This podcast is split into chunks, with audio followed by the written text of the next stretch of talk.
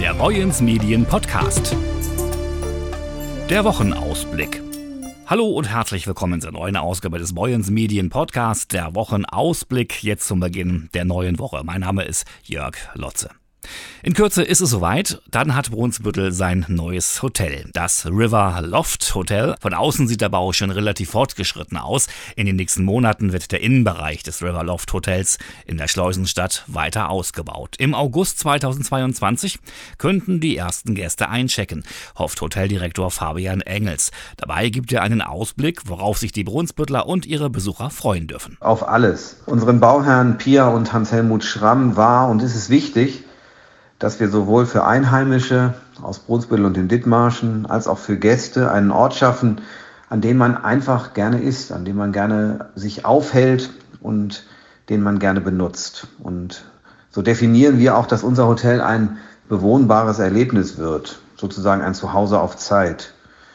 So ein bisschen wie ein Besuch bei Freunden mit weniger Standards und mehr Individuellem weniger Vorhersehbares und mehr Neues. Wie kam es denn zu dem Namen River Loft? River beschreibt unsere Lage direkt an der Brake in Brunsbüttel, an der Elbe am Nordostseekanal, umgeben von Wasser, den Häfen und natürlich auch den dicken Pötten, an die man übrigens nirgendwo so nah rankommt wie in Brunsbüttel. Und Loft, ähm, ja, das ist so ein bisschen unser Charakter. Loft beschreibt unsere offenen Räume, Loft beschreibt ähm, dass alles Licht durchflutet ist, dass wir hohe Decken haben, dass wir individuell ausgestattet sind und dass wir einen ganz besonders einzigartigen Charakter haben. Und ja, das sind für uns Räume der Gastfreundschaft, für gute Zeiten, für gutes Essen, für sehr gute Getränke und gute Erlebnisse, wo dann auch die Erinnerungen unserer Gäste beginnen. Und ganz gleich, ob bei Kaffee und Kuchen im Boothaus oder zum Drink in der Riverbar, zum leckeren Essen im Restaurant Outer Roads, ob beim rauschenden Fest in der Mole oder beim coolen Treffen in der Captain's Lounge, ob mit oder ohne Übernachtung, die Menschen, die zu uns kommen, sollen uns als Gast besuchen und bestenfalls als Freund, der gerne wiederkommt, uns dann wieder verlassen. Und dafür werden wir als Crew hart arbeiten und wir freuen uns schon heute ganz, ganz doll auf möglichst viele begeisterte Gäste und Freunde. Sagt Fabian Engels. Auf der Baustelle schreitet aktuell der Innenausbau deutlich voran. Der Boden ist bereits verlegt und die Wände verputzt. Entsprechend groß ist die Freude bei Fabian Engels über den aktuellen Stand des Projektes, denn die Pandemie hat die Pläne immer wieder durcheinander geworfen. Ja, natürlich. Also diese beispiellose Krise hatte natürlich auch Einfluss auf den Ablauf unserer Bauarbeiten. Die Projekt- und Bauleitung unseres Bauträgers Kählerbau hat ein ziemlich umfassendes Hygiene Konzept erarbeitet und etabliert, was auch wirklich guten Schutz bot und die Ansteckungsrisiken auch spürbar reduziert hat. Aber natürlich hat es auch bei uns krankheitsbedingte Ausfälle gegeben, die aber durch entsprechende Maßnahmen zum Glück auch immer wieder kompensiert werden konnten. Und natürlich bleiben wir auch im Fortverlauf der Arbeiten jetzt die nächsten Tage, Wochen und Monate vorsichtig, um den Eröffnungstermin nicht zu gefährden. Wer weiterhin am Projekt Riverloft interessiert ist, und das werden nicht wenige sein, kann sich in dieser Woche auf einen Artikel unseres Kollegen Brian Tode freuen. Er konnte sich bereits ein Musterzimmer für das Riverloft Hotel anschauen. Sein Bericht erscheint zum Wochenende in unseren Zeitungen sowie auf boyensmedien.de. Der aktuelle Hilfstransport für die Ukraine, über den wir in der vergangenen Woche berichtet haben, ist sicher an seinem Zielort angekommen. Es hat alles überraschend gut geklappt, sagt Andrei Mucha, der gebürtige Ukrainer, seit vielen Jahrzehnten lebt er in Burg, organisiert in großem Stil Hilfe, Unterstützung und Transporte in seine Heimat. Gut geklappt hat auch das Überqueren der polnischen Grenze.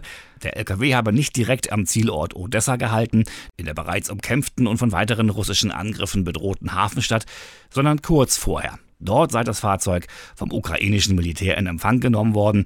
Die Soldaten hätten die Ladung einen Tag geprüft und sie dann auf kleinere Fahrzeuge verteilt. Anschließend wurden verschiedene Stellen angesteuert, wo die Waren dann direkt an die vom Krieg gebeutelten und notleidenden Menschen ausgegeben wurden. André Mucha, was ist dann drauf gewesen auf dem LKW? Da war drauf alle Fertiggerichte, alles was schnell zubereitet werden kann, also Suppen, haltbare Milch, Kindernahrung, Kinderhygieneartikel, Erwachsenenhygieneartikel, äh, Schlafsäcke, Decken und Kissen. Der Bürgermeister der Hafenstadt hat sogar bei Andrei Mucha angerufen, um sich persönlich bei ihm zu bedanken. Viele Dithmarscher packen in diesen Tagen kräftig mit an, nicht nur aus der Gemeinde Burg. Wer bekommt denn nun die Hilfslieferung? Sind das Menschen, die nicht mehr rechtzeitig flüchten konnten, André Mucha? Das sind Menschen, die nicht flüchten möchten. Also so ist das bei meinen Schwiegereltern auch so, mein Vater genauso, viele Verwandte von mir, von meiner Frau. Sie haben von Anfang an gesagt und äh, diese Aussage hat sich bei mir eingebrannt. Also ich, äh, wenn ich schlafen gehe, äh, habe ich diesen Satz im Kopf, wie mir gesagt wird, ich bin hier geboren, also werde ich hier auch sterben, wenn es notwendig ist. Und äh, so leben sie auch. Meine Schwiegereltern äh, schicken mir regelmäßig Videos, wie sie zu, zu den Großeltern fahren und wie man Sirenen hört, wie man äh, Schüsse hört. Äh, wo ich mich dann frage, alter Schwede, Courage. Also ich, ich weiß nicht, ob ich diese Courage gehabt hätte. Das äh, kann ich, weiß ich nicht. Das sind, wie gesagt, erwachsene Leute, die lange im Berufsleben stehen, äh, die kein schlechtes Leben geführt haben, die locker hätten sagen können, weißt du was, wir fliegen nach Barcelona oder Madrid oder was weiß ich was die sagen, nein, wir bleiben da. Die sich versorgt haben, die auch bereit sind, sonst einen Molotow-Cocktail einfach auf jemanden zu schmeißen, wenn das ein Russe ist. Kurz nach dem Einmarsch der Russen in die Ukraine reiste Andrei Mucha nach Hause. Er war zu einem dienstlichen und privaten Besuch in der Ukraine. Heute, so sagt er, würde er wahrscheinlich anders entscheiden und dabei helfen, sein Heimatland gegen die Russen zu verteidigen. Erst recht, wenn er die schrecklichen Bilder sieht und vor allem von seinen Verwandten dort die schrecklichen Geschichten hört. Wenn man sieht, russische Soldaten plündern äh, Häuser, vergewaltigen Frauen. Ich habe heute ein Interview gesehen äh, von einer Frau, die die drei Tage vergewaltigt worden ist. Ihr sechsjähriger Sohn äh, hat sich im Zimmer versteckt. Der sechsjährige Sohn musste mit anhören, wie sein Vater getötet wurde. Dann wurde diese Frau ein paar Tage vergewaltigt und dann fragt man sich, wofür. Mehr dazu lesen Sie am Mittwoch in den Zeitungen von Boyens Medien.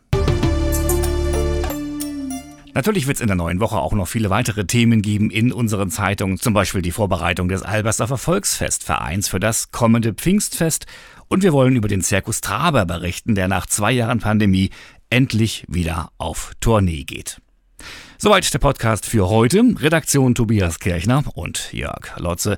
Ihnen eine schöne Woche. Wir hören uns wieder an dieser Stelle mit dem nächsten Podcast am Freitag. Bis dann, machen Sie es gut.